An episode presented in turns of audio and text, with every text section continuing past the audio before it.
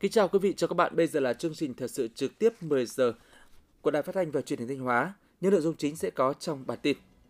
Ủy ban dân tỉnh làm việc với đoàn công tác JICA Việt Nam.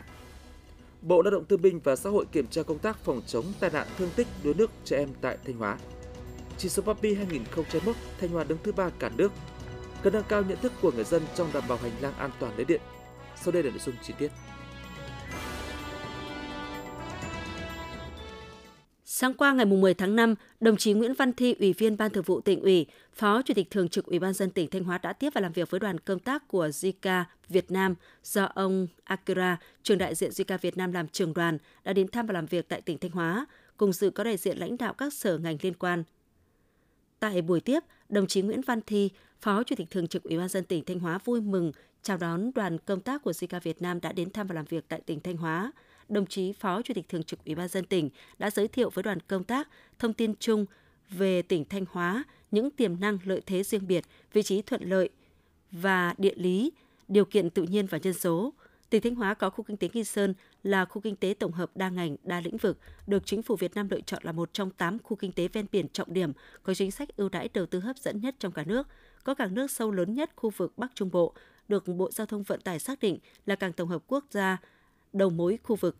Ngoài khu kinh tế Nghi Sơn, trên địa bàn tỉnh còn có 19 khu công nghiệp. Hiện toàn tỉnh có 140 dự án FDI đang hoạt động, trong đó có 17 dự án đầu tư trực tiếp của nhà đầu tư Nhật Bản với tổng vốn đăng ký đầu tư trên 12,5 tỷ đô la Mỹ. Nhật Bản cũng là quốc gia có số vốn đầu tư cao nhất trong nguồn vốn FDI của tỉnh Thanh Hóa. Ông Akira, trường đại diện JICA Việt Nam bày tỏ sự vui mừng và trân trọng cảm ơn sự tiếp đón nồng hậu của tỉnh Thanh Hóa, trên cơ sở các lĩnh vực tỉnh ưu tiên đầu tư, JICA Việt Nam đặc biệt quan tâm tới ba lĩnh vực về y tế, nông nghiệp và phát triển hạ tầng, đồng thời sẽ có những chương trình kế hoạch hỗ trợ thiết thực cho tỉnh theo hình thức trực tiếp hoặc gián tiếp trong thời gian tới.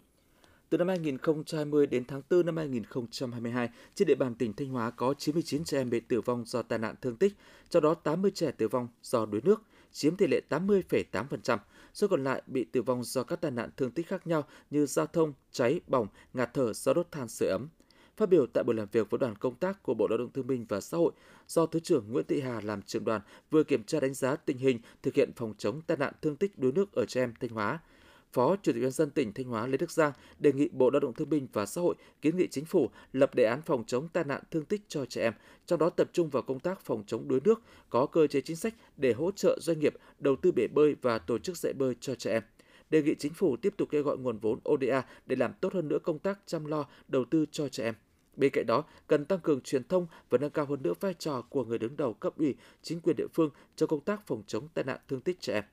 Thứ trưởng Bộ Lao động Thương binh và Xã hội Nguyễn Thị Hà đánh giá cao sự quan tâm của cấp ủy chính quyền tỉnh Thanh Hóa đối với công tác phòng chống tai nạn thương tích trẻ em. Đồng thời đề nghị tỉnh Thanh Hóa tiếp tục thực hiện nghiêm các chỉ đạo của Thủ tướng Chính phủ về công tác phòng chống đuối nước trẻ em, đẩy mạnh công tác truyền thông giáo dục, phổ biến kiến thức kỹ năng về phòng chống đuối nước cho phụ huynh, học sinh và cộng đồng dân cư, tiếp tục chỉ đạo việc giả soát các khu vực nước sâu, nguy hiểm gây đuối nước để có biện pháp chủ động khắc phục, phòng ngừa cảnh báo, tăng cường và phát huy hiệu quả hơn nữa công tác phối hợp liên ngành chỉ đạo tổ chức việc thực hiện trách nhiệm và phối hợp giữa các ngành, các tổ chức, vận động các gia đình chủ động đưa con đi học bơi và học kỹ năng an toàn trong môi trường nước, cần quan tâm đầu tư nguồn lực để tăng độ bao phủ số trẻ em được dạy kỹ năng an toàn phòng chống đuối nước, dạy bơi an toàn. Tối qua ngày 10 tháng 5, Chùa Báo Ân, xã Thiệu Vân, thành phố Thanh Hóa đã tổ chức đại lễ Phật đản Phật lịch 2566, dương lịch 2022.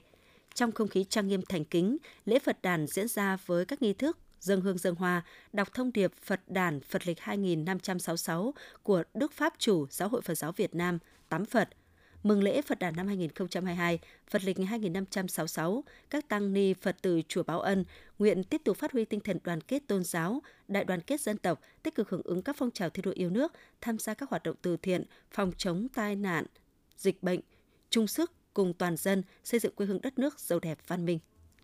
Theo kết quả vừa được công bố của Trung tâm Nghiên cứu Phát triển và Hỗ trợ Cộng đồng, Trung tâm Bồi dưỡng Cán bộ và Nghiên cứu Khoa học Mặt trận Tổ quốc Việt Nam tại Trung ương và địa phương, Công ty phân tích thời gian thực và chương trình phát triển Liên Hợp Quốc tại Việt Nam, chỉ số hiệu quả quản trị và hành chính công cấp tỉnh, gọi tắt là PAPI năm 2021 của tỉnh Thanh Hóa đứng thứ ba cả nước sau Thừa Thiên Huế và Bình Dương. Đặc biệt trong 8 chỉ số thành phần, Thanh Hóa có tới 7 chỉ số tăng mạnh so với năm 2020. Kết quả trên, Thanh Hóa đã có bước phát triển vượt bậc về chỉ số PAPI năm 2021 so với năm trước đó. qua đó nâng cao năng lực cạnh tranh cấp tỉnh, góp phần đẩy mạnh thu hút đầu tư, phát triển kinh tế xã hội, nhanh chóng thực hiện mục tiêu xây dựng Thanh Hóa trở thành một cực tăng trưởng mới cùng với Hà Nội, Hải Phòng và Quảng Ninh, tạo thành tứ giác phát triển ở phía Bắc của Tổ quốc. Năm 2021, lưới điện của công ty điện lực Thanh Hóa quản lý đã xảy ra 712 sự cố liên quan đến hành lang an toàn lưới điện cao áp, chiếm 43,7% trên tổng số sự cố an toàn công ty. Tính từ đầu năm đến nay, trên địa bàn tỉnh cũng đã xảy ra 36 sự cố liên quan đến hành lang an toàn lưới điện. Theo báo cáo của công ty điện lực Thanh Hóa, hiện tại trên lưới điện do công ty quản lý đang có hơn 2.000 khoảng cột còn tồn tại cây cối trong và ngoài hành lang, với số lượng khoảng trên 36.000 cây các loại, 5 công trình vi phạm hành lang an toàn và 42 vị trí vi phạm khoảng cách pha với đất. Vì vậy, cùng với việc triển khai nhiều giải pháp của ngành điện thì cần có sự vào cuộc tích cực của các cấp chính quyền địa phương trong việc bảo vệ và giải tỏa hành lang an toàn lưới điện, đồng thời tích cực tuyên truyền để người dân nâng cao ý thức bảo vệ hành lang an toàn lưới điện. Tiếp theo là những thông tin trong nước. Thưa quý vị, Hội nghị Trung ương năm khóa 13 vừa bế mạc ngày hôm qua đã thông qua các nghị quyết và kết luận quan trọng Đáng chú ý, Trung ương thống nhất cao về chủ trương thành lập Ban chỉ đạo cấp tỉnh về phòng chống tham nhũng tiêu cực. Phát biểu bế mạc hội nghị, Tổng Bí thư Nguyễn Phú Trọng nhấn mạnh, đề án chắc chắn sẽ góp phần tăng cường sự lãnh đạo chỉ đạo, triển khai thực hiện quyết liệt đồng bộ từ trung ương đến địa phương, tạo sự chuyển biến tích cực mạnh mẽ, hiệu lực hiệu quả cao hơn nữa trong công tác phòng chống tham nhũng tiêu cực của toàn Đảng, toàn dân, toàn quân ta theo đúng tinh thần trên dưới đồng lòng, dọc ngang thông suốt. Cùng với đó, nghị quyết về tăng cường củng cố, xây dựng tổ chức cơ sở đảng và nâng cao chất lượng đội ngũ đảng viên trong tình hình mới được thông qua và báo cáo điểm và báo cáo kiểm điểm sự lãnh đạo chỉ đạo của Bộ Chính trị, Ban Bí thư năm 2021 tại hội nghị Trung ương 5 càng củng cố niềm tin của nhân dân vào những bước chuyển mới tích cực để xây dựng Đảng thật sự trong sạch vững mạnh. Chiều ngày mùng 5, Chiều ngày 10 tháng 5, Thủ tướng Chính phủ Phạm Minh Chính dẫn đầu đoàn đại biểu Việt Nam rời thủ đô Hà Nội lên đường dự hội nghị cấp cao đặc biệt ASEAN Hoa Kỳ trong hai ngày 12 và 13 tháng 5 tại thủ đô Washington, Hoa Kỳ, theo lời mời của Tổng thống Hợp chủng quốc Hoa Kỳ Joe Biden, đồng thời thăm làm việc tại Hoa Kỳ và Liên Hợp Quốc từ ngày 11 đến ngày 17 tháng 5. Đây là chuyến công tác đầu tiên của Thủ tướng Chính phủ Phạm Minh Chính tới Hoa Kỳ kể từ sau Đại hội 13 của Đảng – Hội nghị cấp cao đặc biệt ASEAN-Hoa Kỳ lần này cũng là hoạt động đối ngoại đầu tiên của ASEAN diễn ra bên ngoài lãnh thổ ASEAN kể từ khi đại dịch COVID-19 bùng phát. Đây là chuyến công tác đầu tiên của Thủ tướng Chính phủ Phạm Minh Chính tới Hoa Kỳ kể từ sau Đại hội 13 của Đảng. Phiên họp thứ 11 Ủy ban Thường vụ Quốc hội được khai mạc vào sáng nay ngày 11 tháng 5 dưới sự chủ trì của Chủ tịch Quốc hội Vương Đình Huệ. Theo đó, tại phiên họp thứ 11, Ủy ban Thường vụ Quốc hội sẽ cho ý kiến về báo cáo đánh giá bổ sung kết quả thực hiện nhiệm vụ phát triển kinh tế xã hội và ngân sách nhà nước năm 2021, tình hình triển khai thực hiện kế hoạch phát triển kinh tế xã hội và ngân sách nhà nước những tháng đầu năm 2022 đồng thời cho ý kiến về báo cáo kết quả giám sát việc giải quyết trả lời kiến nghị của cử tri gửi đến kỳ họp thứ hai Quốc hội khóa 15 xem xét báo cáo công tác dân nguyện của Quốc hội tháng 4 năm 2022. Phiên họp cũng cho ý kiến về dự thảo báo cáo tổng hợp ý kiến kiến nghị của cử tri và nhân dân gửi đến kỳ họp thứ ba Quốc hội khóa 15, cho ý kiến về dự thảo nghị quyết ban hành nội quy kỳ họp Quốc hội sửa đổi. Cũng tại phiên họp này, Thường vụ Quốc hội sẽ thảo luận về việc chuẩn bị kỳ họp thứ ba của Quốc hội. Tối qua mùng 10 tháng 5, Phó Thủ tướng Vũ Đức Đam đã kiểm tra dự tổng duyệt lễ khai mạc SEA Games 31 tại sân vận động Mỹ Đình, thành phố Hà Nội. Lễ khai mạc SEA Games 31 kết hợp đan xen giữa phần lễ và phần hội. Mở đầu là nghi thức thượng cờ Việt Nam, kế tiếp là màn biểu diễn nghệ thuật là diễu hành đoàn thể thao các nước, thượng cờ SEA Games và Olympic, rước đuốc. Tâm điểm của lễ khai mạc là chương trình nghệ thuật theo 3 phần – Phó Thủ tướng Vũ Đức Đam đánh giá cao nỗ lực cố gắng của các diễn viên nghệ sĩ, vận động viên, sinh viên các trường nghệ thuật đã tham gia luyện tập nhiều ngày qua.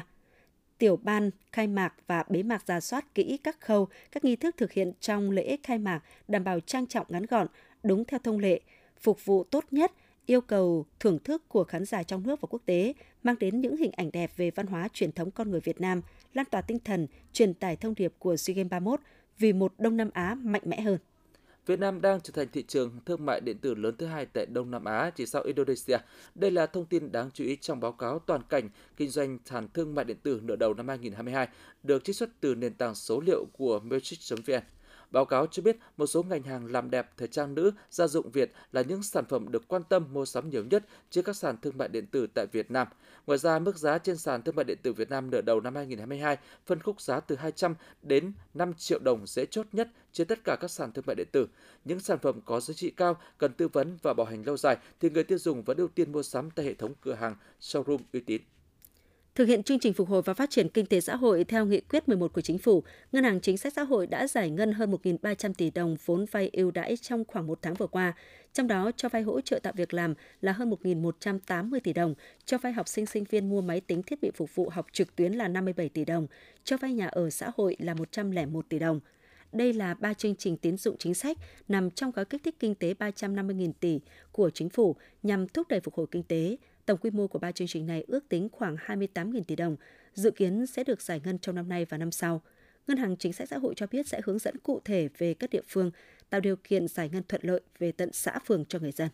Liên quan đến đợt không khí lạnh được dự báo tràn xuống nước ta vào giữa tháng 5 này, Trung tâm Dự báo Khí tượng Thủy văn Quốc gia cho hay đợt không khí lạnh giữa tháng 5 ở miền Bắc tuy không làm nhiệt độ giảm sâu nhưng có thể gây mưa lớn trên diện rộng, gió giật mạnh trên biển. Đợt này tương tự đợt gió mạnh hồi tháng 5 năm 2021, như vậy khoảng 10 năm hiện tượng lặp lại một lần. Sau đợt không khí lạnh giữa tháng 5, miền Bắc có thể chịu thêm tác động của các đợt không khí lạnh yếu, gây mưa rào và rông ở Bắc Bộ và miền Trung. Do tác động của không khí lạnh nên cuối tháng 5 đầu tháng 6, nhiệt độ thấp hơn trung bình nhiều năm. Từ cuối tháng 6 trong tháng 7 và nửa đầu tháng 8 sẽ có thể xảy ra những đợt nắng nóng và nắng nóng gay gắt. Quý vị và các bạn vừa theo dõi bản tin 10 giờ của Đài Phát thanh và Truyền hình Thanh Hóa. Mời quý vị tiếp tục đón nghe chương trình tiếp theo của đài chúng tôi.